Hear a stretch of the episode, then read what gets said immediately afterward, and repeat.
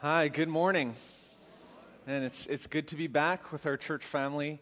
Uh, I've been away for the last month, uh, did some traveling for work to Australia, and then I was in Canada with family, and it was just, it's, and, and we came back last uh, Saturday or last Friday, so it's, it's good, to, you know, we had a, a week back and another week before before school gets up and going. Uh, but today we're going to be continuing our series in James, and we're going to be specifically talking about discernment and decisions.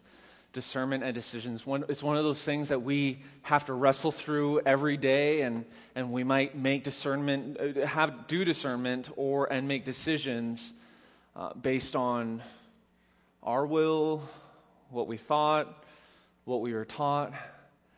I mean, do we have a biblical framework for discernment and decision making? So that's what we're going to be walking through uh, as we look at the end of James chapter 4. All right, so let's pray and, and we'll continue on.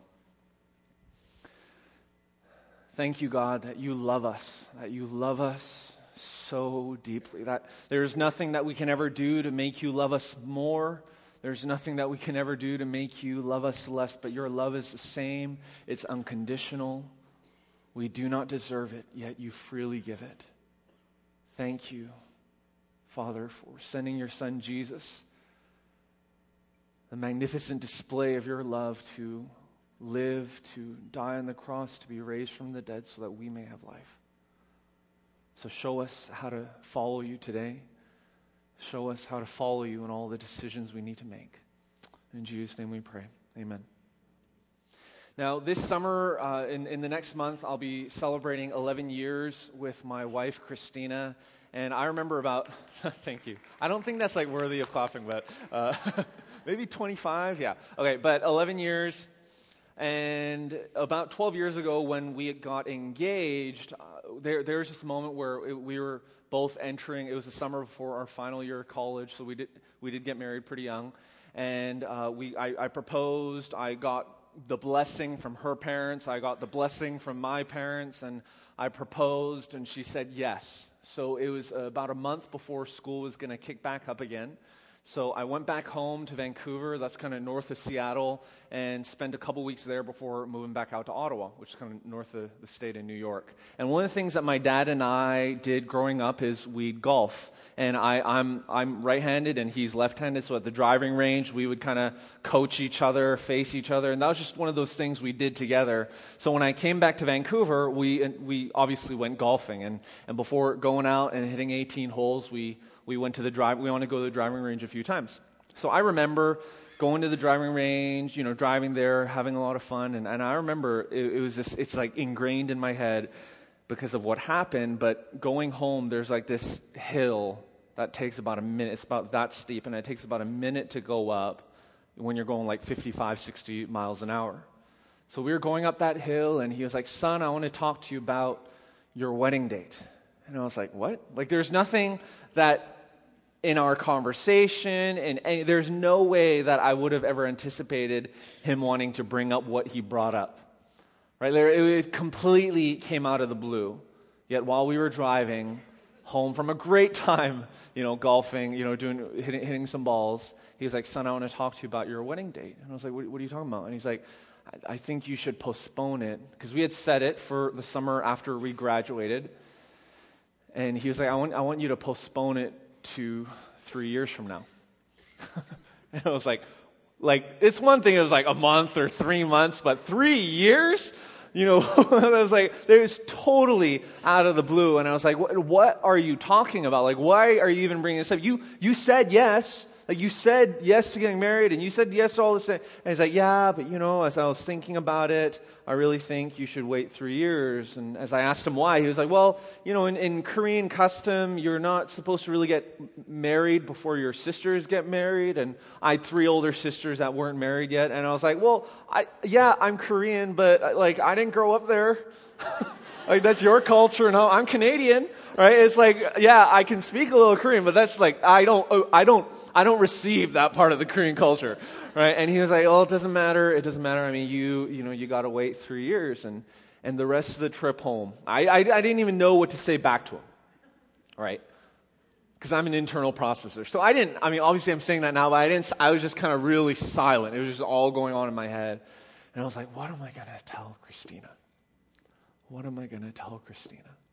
Have you ever felt tension in decision making?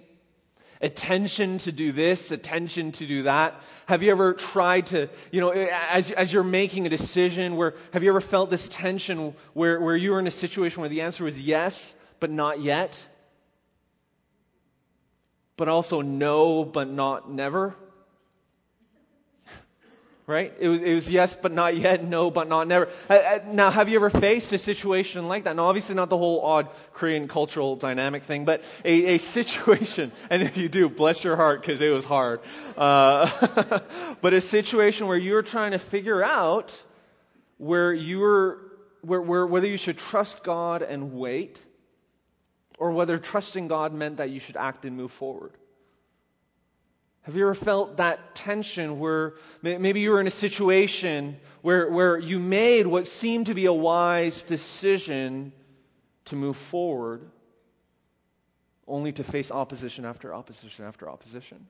Or uh, alternatively, a situation where you, where you made seemingly a wise decision to say no and to wait on the Lord, but after making that decision, everyone around you just kept on moving forward and you felt like you were being left behind? In other words, have you ever made, have you ever felt the tension that often accompanies decision making? Now, this tension that Christina and I felt over the next several months, we were trying to figure out okay, should we, should we just go and get married the next year because everyone had said yes and we had already you know those i mean i know they probably don't do this now but there used to be like these books you could buy that would like help you wedding plan. I think everything's on pinterest these days right? Uh, but there was like this book this hardcover book that christina bought and she was like filling out details checklists and everything that she had to do and and it was like should we just keep on moving ahead? Because we were like a third way planning through the book. Should we just go ahead or should we wait what, what did the scriptures say about this? And as we were searching the scriptures, we were like, oh, yeah, okay, on the one hand, we should, we should honor our father and mother, right? So maybe does that mean that we should wait? But then on the other hand, it says you should leave and cleave. And, but we're engaged. I mean, we're not dating, we're engaged. So does that mean we get to do that? But is engagement a biblical thing? You know, do you, do you, understand what I'm like? Have you ever had a situation where you were like desperately trying to search the scriptures for a black and white answer? And the day you felt like you found the black and white answer, the next day you open up another part of the scriptures and you're like, oh, actually, I don't know anymore. right? This is the tension we were feeling. This is the tension we were working through. So in James chapter 4, which is where we're going to be reading at the end of James chapter 4, I wanted to look at these verses starting from verse 13 and, and walk through a biblical framework for decision making right? So, James chapter 4, we're going to be starting at verse 13, and we're going to, we're going to read through it all, and then we're going to go through it verse at a time. Come now, you who say, Today or tomorrow we will travel to such and such a city and spend a year there and do business and make a profit. Yet you do not know what tomorrow will bring, what your life will be, for you are like vapor that appears for a little while and then vanishes. Instead, you should say, If the Lord wills, we will live and do this or that. But as it is, you boast in your arrogance. All such boasting is evil. So it is sin to know the good and yet not do it. Now, that first verse Come now, you who say, Today or tomorrow we will travel to such and such a city and spend a year there and do business and make a profit. How many of you have said something along those lines? Right? I mean, if you've made plans for tomorrow, then everyone's hands should have said, yeah, you know, should have, should have gone up. If you've ever planned for a vacation or planned what you're going to be doing this upcoming week, or if you even went school supply shopping, you know, I mean, that's, you're planning for the future. So the answer should be yes. If you've ever made a budget at home or at work, then the answer is yes, because life is planning and planning is life, right? I mean, it's, it's what it means to be an adult. It, it's what it means to be human, right? It's to make plans. Now, if you've never made a plan beyond 24 hours, we call that irresponsibility, right? And you're, you're not yet an adult. Uh, but we know most of all that most of us, even if it's vacation or even if it's do, you know scheduling a play date, most of us have planned at least a day out. Now, how do we as much as planning is a part of everyday life, as we see in verse 13, how do we then reconcile this with what James says in the next verse? All right, let's read it. Verse 14. Yet you do not know what tomorrow will bring, what your life will be, for you are like vapor that appears for a little while and then vanishes. Now, is James advocating here that because we are like vapor that appears for a little while and then vanishes, that we should act like it? That we should just go with the wind? Now, this reminds me of this song that I know there, there are many of you here that would not have been alive when it came out, and including myself. Right? But I do know the song because it has, it's a popular song and, and it's appeared in many movies and TV shows and all that. And it's the song, Que Sera Sera, Right? How many of you know the song Que Sera Sera, Right? So I'm going to read, I'm going to try not to sing, but it's going to be really hard uh, because it's just such a good song. But I'm going to read through this and I want you to try to figure out the posture to life, the philosophy of living, the, the posture towards discernment and decision making that this song is advocating for. Okay? When I was just a little girl, I asked my mother, What will I be? Right? Will I be pretty? Right? Will I be rich? Here's what she said to me. Que sera, sera. Whatever will be, will be. The future's not ours to see. Que sera, sera. All right? So when I grew up and fell in love, I asked my sweetheart what lies ahead. Will we have rainbows day after day? And here's what my sweetheart said. Let's, let's sing it together, okay? Que sera, sera. Whatever will be, will be. The future's not ours to see. Que sera, sera. Now I have children of my own. They ask their mother, What will I be? Will I be handsome? Will I be rich? I tell them tenderly. And then the song goes on and says, Right, que sera. Whatever will be, will be. The future is not ours to see. So que sera. Now, is this is the attitude of this song what James is advocating? Or is that what he's trying to tell us here? To just take life easy because it's going to just figure itself out? To just go with the cards that have been dealt to you because the future's not yours to see? Now, depending on your personality, this can either be stress inducing, right? Or it can be very stress relieving. But the real question we need to ask is not whether or not we like it, it's whether or not it's a biblical worldview. Right? We need to say, is this view that is so pervasive in our culture, right? It's either the case or us or sera mindset, or it's the I'm going to plan every jot and tittle of my life down, right? What am I going to do? Right? What, what does the Bible say about discernment and decision making? This is what we need to study and what we're looking at today. Is this what James getting at? Now, Ma- uh, in, in Jesus says in Matthew chapter 6, verse 25 to 27, Jesus actually kind of gets at this same idea here. Okay, so in verse 25, he says, Therefore I tell you, don't worry about your life, what you will eat or what you will drink, or about your body, what you will wear. Isn't life more than food and the body more than clothing? Consider the birds of the sky. They don't sow or reap or gather into barns, yet your heavenly Father feeds them. Aren't you worth more than they? Can any of you add one moment to his life by worrying? So rather than wasting time planning for the future and making decisions, should we just not worry about the future because it'll work itself out? Because God is going to make the decisions for us? And what's that phrase that's often repeated in church circles? Just let go and let God. Is that what James is getting at here? Now, it makes a cute little card. All right, it's, it's, a, it's a great message that sometimes, at the worst moments, we say on Facebook. But is it a biblical worldview? Is it? Well, in verse 15, James offers a solution. James chapter 4, 15. Instead, you should say, if the Lord wills, we will live and do this or that. If the Lord wills. If the Lord wills. What does that even mean? I'm sure you've said, well, if the Lord wills, we will go on this vacation. Or if the Lord wills, we will eat fried chicken after church today. If the Lord wills, school may start next week, but I don't know, so don't plan too far ahead. Right? We laugh, we laugh, right? But we've said, if the Lord wills, or many of us have said, or even we've heard other people say it, maybe not in, you know, as a trite of a way, as if the Lord wills, we will eat lunch after church today. I mean, eh, but we have at times said, if the Lord wills. I mean, what does that phrase even mean? Now, think about the relationships in your life. Have you ever gone to a restaurant with a coworker and, and before, or, or family member or friend or a loved one, and before they even ordered, you knew what they were going to get?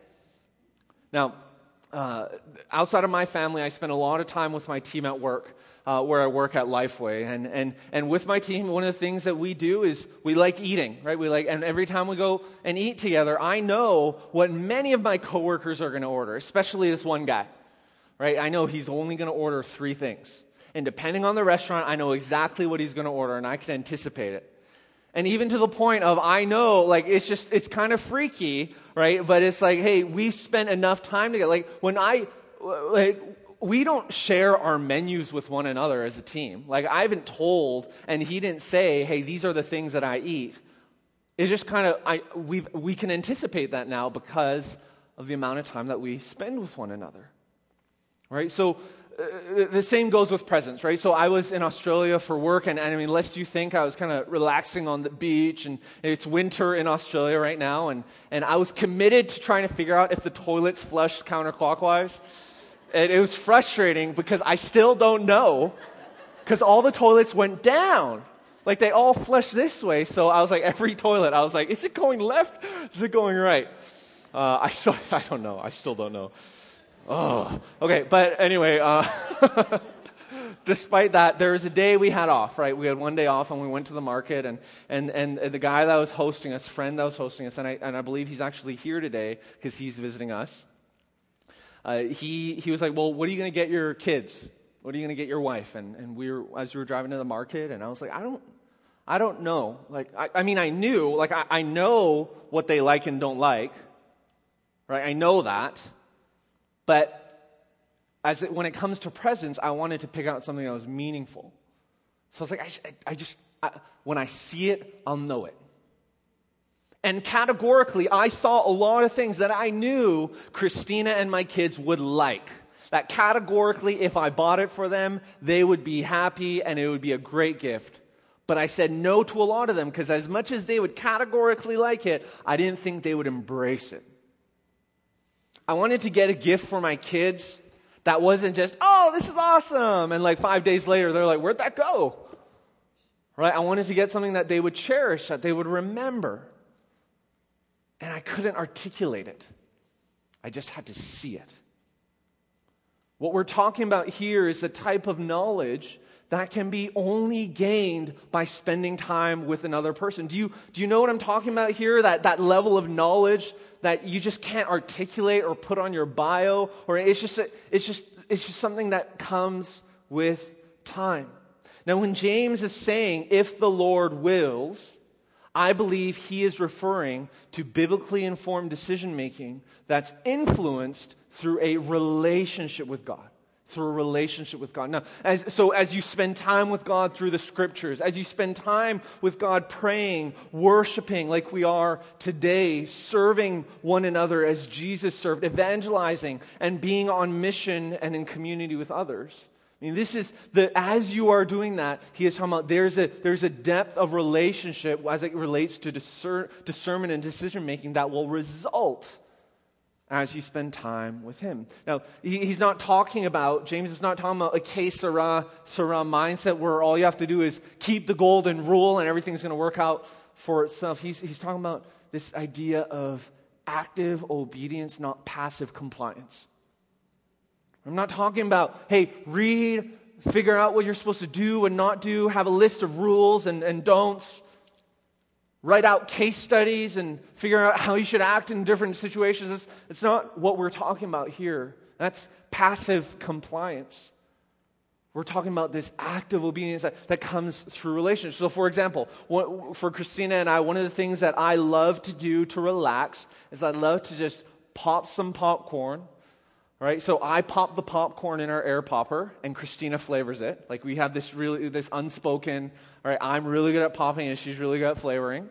And then we we turn a movie on. And and the thing is I love watching movies.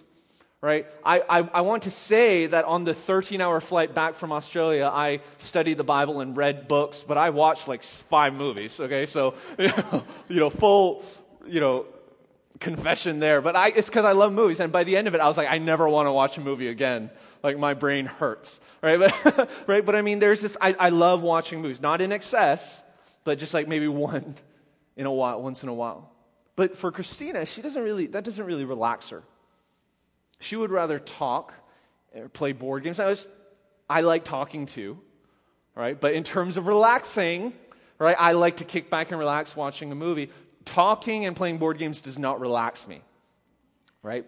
It doesn't. It, but, but watching movies does. So there's a thing that we've, there, there, eh, eh, to, for Christina and I, in our relationship, we've had to learn that when Christina watches a movie with me, she doesn't dread it, she doesn't hate it, she doesn't have this posture of, man, I wish I could be doing some, something else. I'm just going to be on my phone and on Facebook or doing this or that. No, there's a sense of her seeing that I find joy and relaxation in this, and because of that, that she then finds joy and relaxation in that as well, because of that relationship.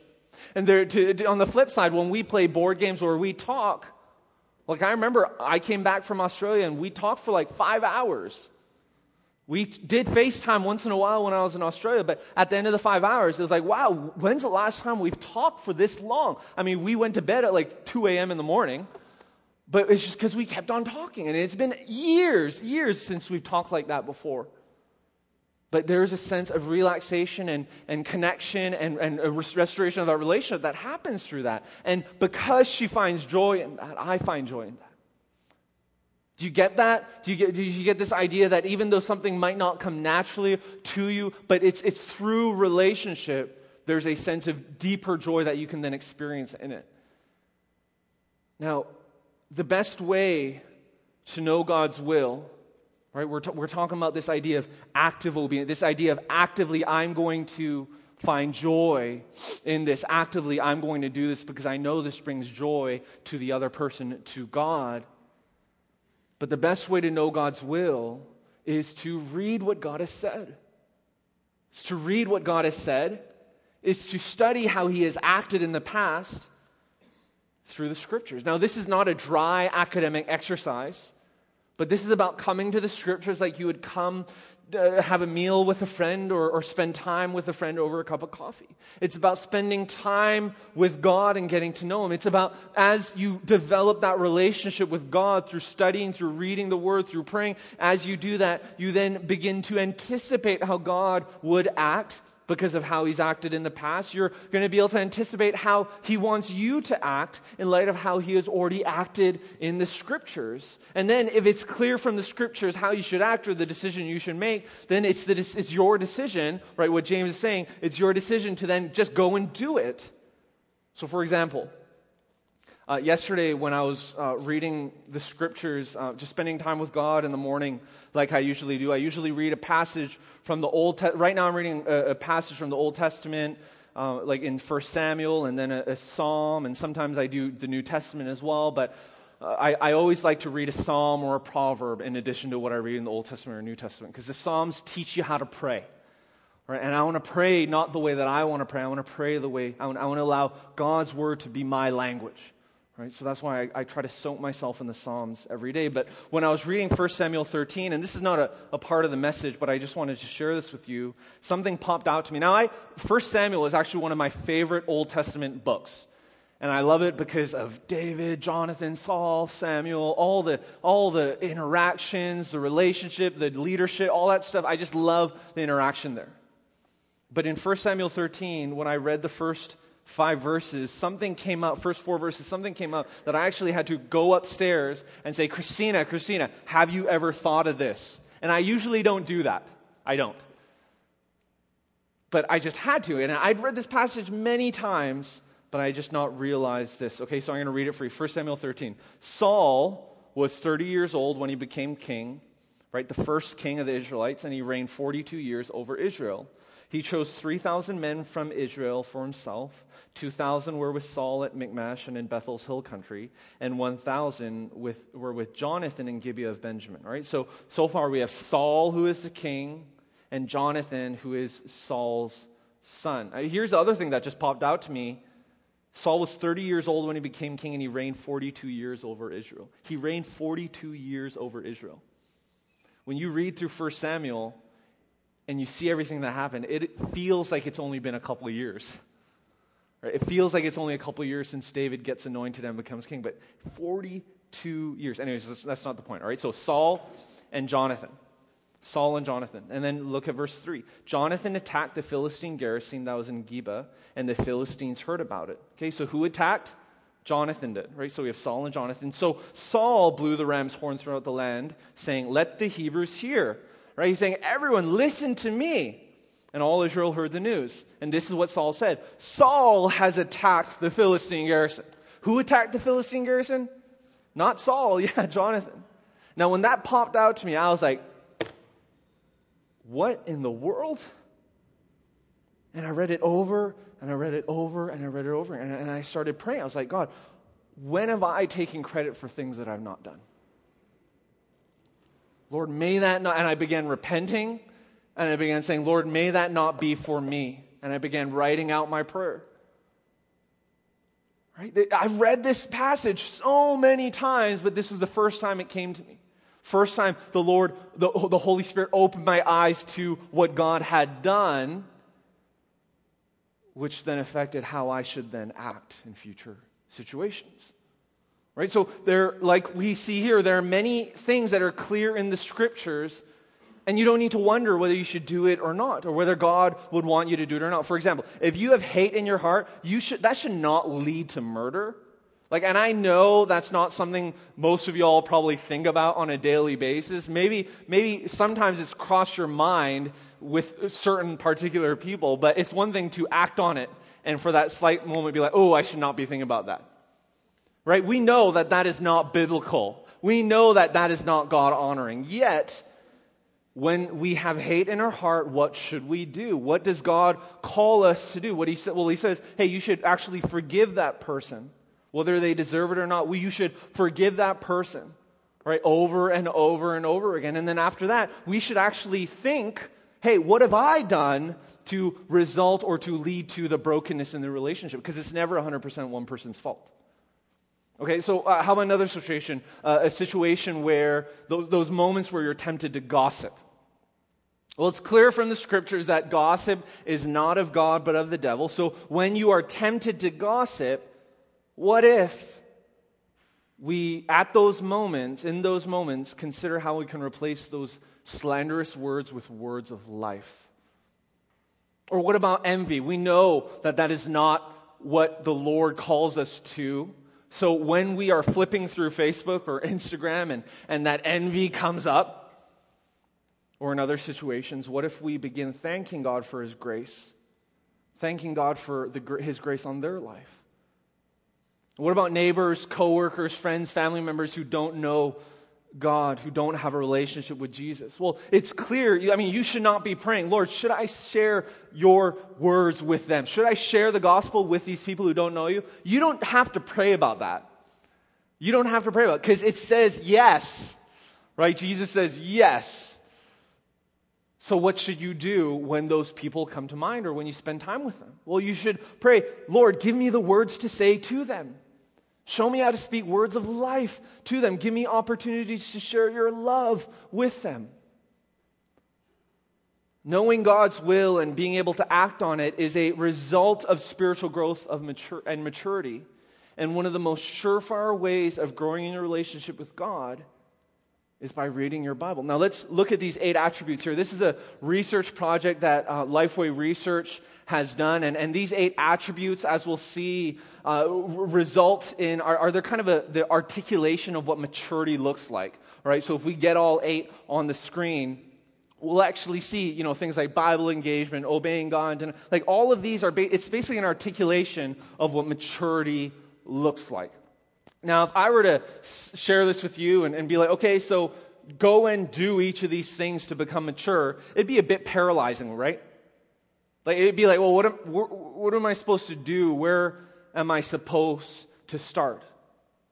Right? So as I was writing my book, we were looking deeper into this, and I was like, I was asking the team at Lifeway Research, I was asking, hey, is there like, are there is there one or two things that we can do that'll actually influence all of these?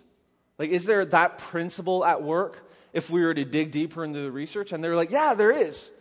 There is. It's reading your Bible. And I was like, what do you mean? It, it, like, you mean studying the Bible? Because studying the Bible does result in maturity. I'm sure many of you can attest. And they're like, yeah, studying the Bible does result in maturity. Yeah, but that's not what we're talking. We're, talking, we're saying reading the Bible. I was like, okay, you mean memorizing the Bible, right? I've hidden thy word in your, my heart so I may not sin against you. And, they're like, yeah, that, that does result in maturity, but I'm talking about reading your Bible. Like, what do you mean? That sounds too simple. And they're like, no, if you look at the people who read their Bible on a monthly basis to a daily basis, every single one of these attributes increase the more frequently you read your Bible. And I'm saying, wait, so are you saying that just reading your Bible, I, like, I'm slow, okay? I was like, I was like, do you mean just reading your Bible actually helps me obey God, deny self more, share my faith, serve God and others, exercise my faith, seek God, build relationships, and, and be transparent. And they're like, yeah, it, it, it's just reading your Bible. Think about that for a moment. What would it look like if you were to, we all have these in between moments, right? Whether it's first when you wake up, we have five minutes, 10 minutes, 15 minutes before you go to bed do you flip on Facebook or do you want to, read the word? Or how about 10, 15 minutes when you're picking up your kids or you're on, in transit going to school or coming back from work? Or just those moments when you're in the bathroom? right? Like, really, we all have these 5, 10, 15 minute moments. What would it look like if we first turned to the Word?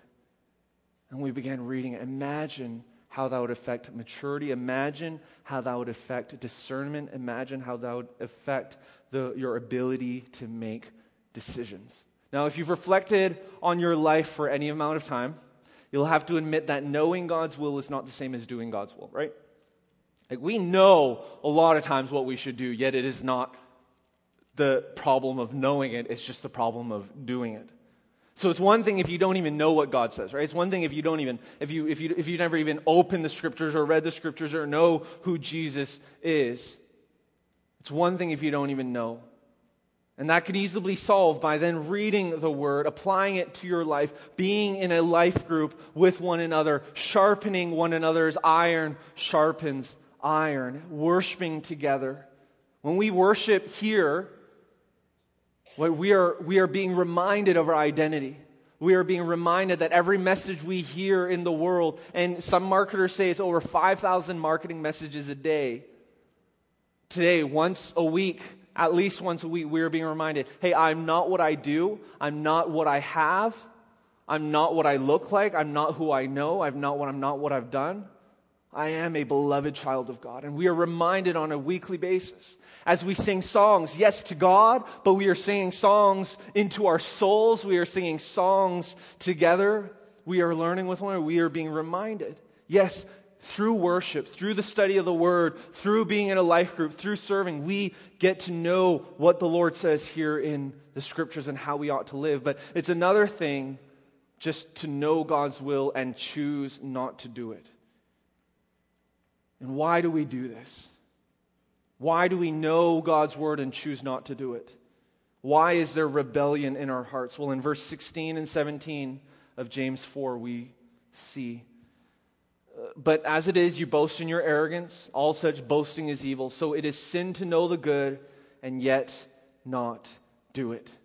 When we know God's will and choose not to do it, we are, what we are saying to God and I'm sure you would never verbally say, when you know what God's will is and just decide not to do it, this is what you're saying to God. But I know you probably would never just say, hey, God, you would probably not say this, but this is what you're actually saying through the decision you've made. You are saying, God, I know best. God, I can take care of myself. That is actually what we are saying to God every time we know what we ought to do and choose not to do it. It's like that teenager who doesn't know the who, who, who, who doesn't know how much everything costs and decides to run away from home only to return a little bit later and be like, I'm sorry. It's like a recent conversation I had with a recent college graduate living on her own for the very first time. And the comment she made was, Man, why is being an adult so expensive? Why are there so many bills? Why can't there just be one insurance? Why are there so many different types of insurance? And all the insurance agents here are like, hey, talk to me.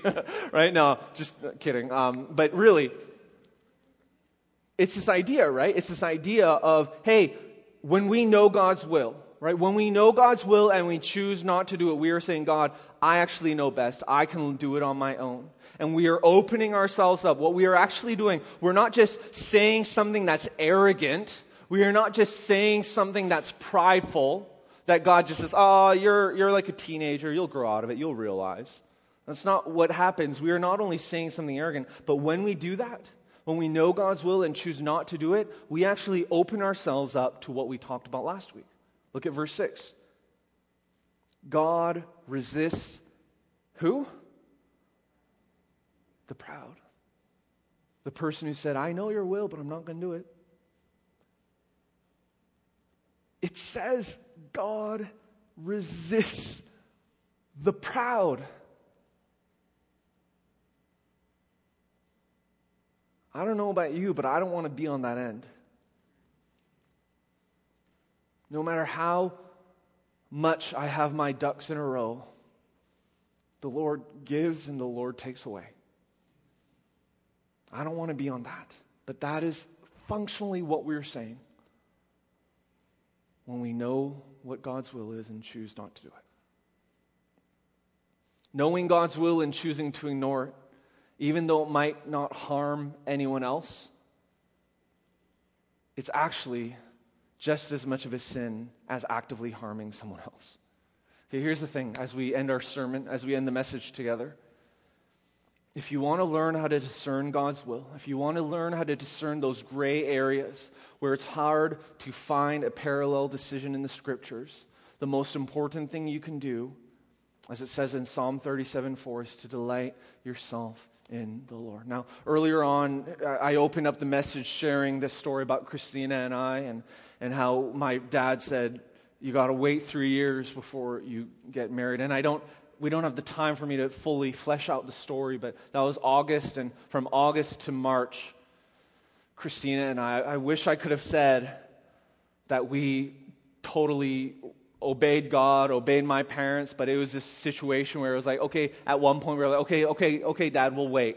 And then a, uh, a couple weeks later, we're like, no, we're just going to go get married. And then another time we're like, no, we're, we're, we're going to wait. It was like, no, and it was like a lot of flipping, a lot of flopping back and forth. And over those months, the amount of time that we spent digging through the scriptures, praying, fasting, being in community, having other people pray for us, going to this mentor, going to that mentor. We spent so much time trying to figure out what that gray area of a decision should be. And as we delighted ourselves in the Lord, Psalm 37 4, in March, we actually finally made the decision okay, you know what? We are going to wait. We are going to lay this down before you, God. There's nothing in my flesh, in my world, in every anything that would have made either of us want to wait like that. But as we, and, and I'm not saying that if you're in the exact same situation, that's the right answer. That, this is a gray area. But as we spent time with the Lord, as we delighted ourselves in the Lord, not individually, but in community with others, that's what we sense the Lord was saying. So then we gave it up. Well, once again, I don't have time to share the rest of the story, but we actually did get married that summer. The Lord changed hearts. The Lord changed my dad's heart. The Lord changed uh, my grandparents' hearts, which was a part of it as well. The Lord just did a work that we did not expect at all. But it's because we chose not to honor my father and mother. I think there's a part that that actually feeds into it. But I think most of all, we delighted ourselves in the Lord. And God changed our hearts. And God changed others' hearts. And if you want to learn how to make a decision that's black and white, we've got to read the scriptures. And as we're reading the scriptures, God will mature you and He will give you the wisdom to know how to make decisions in the gray areas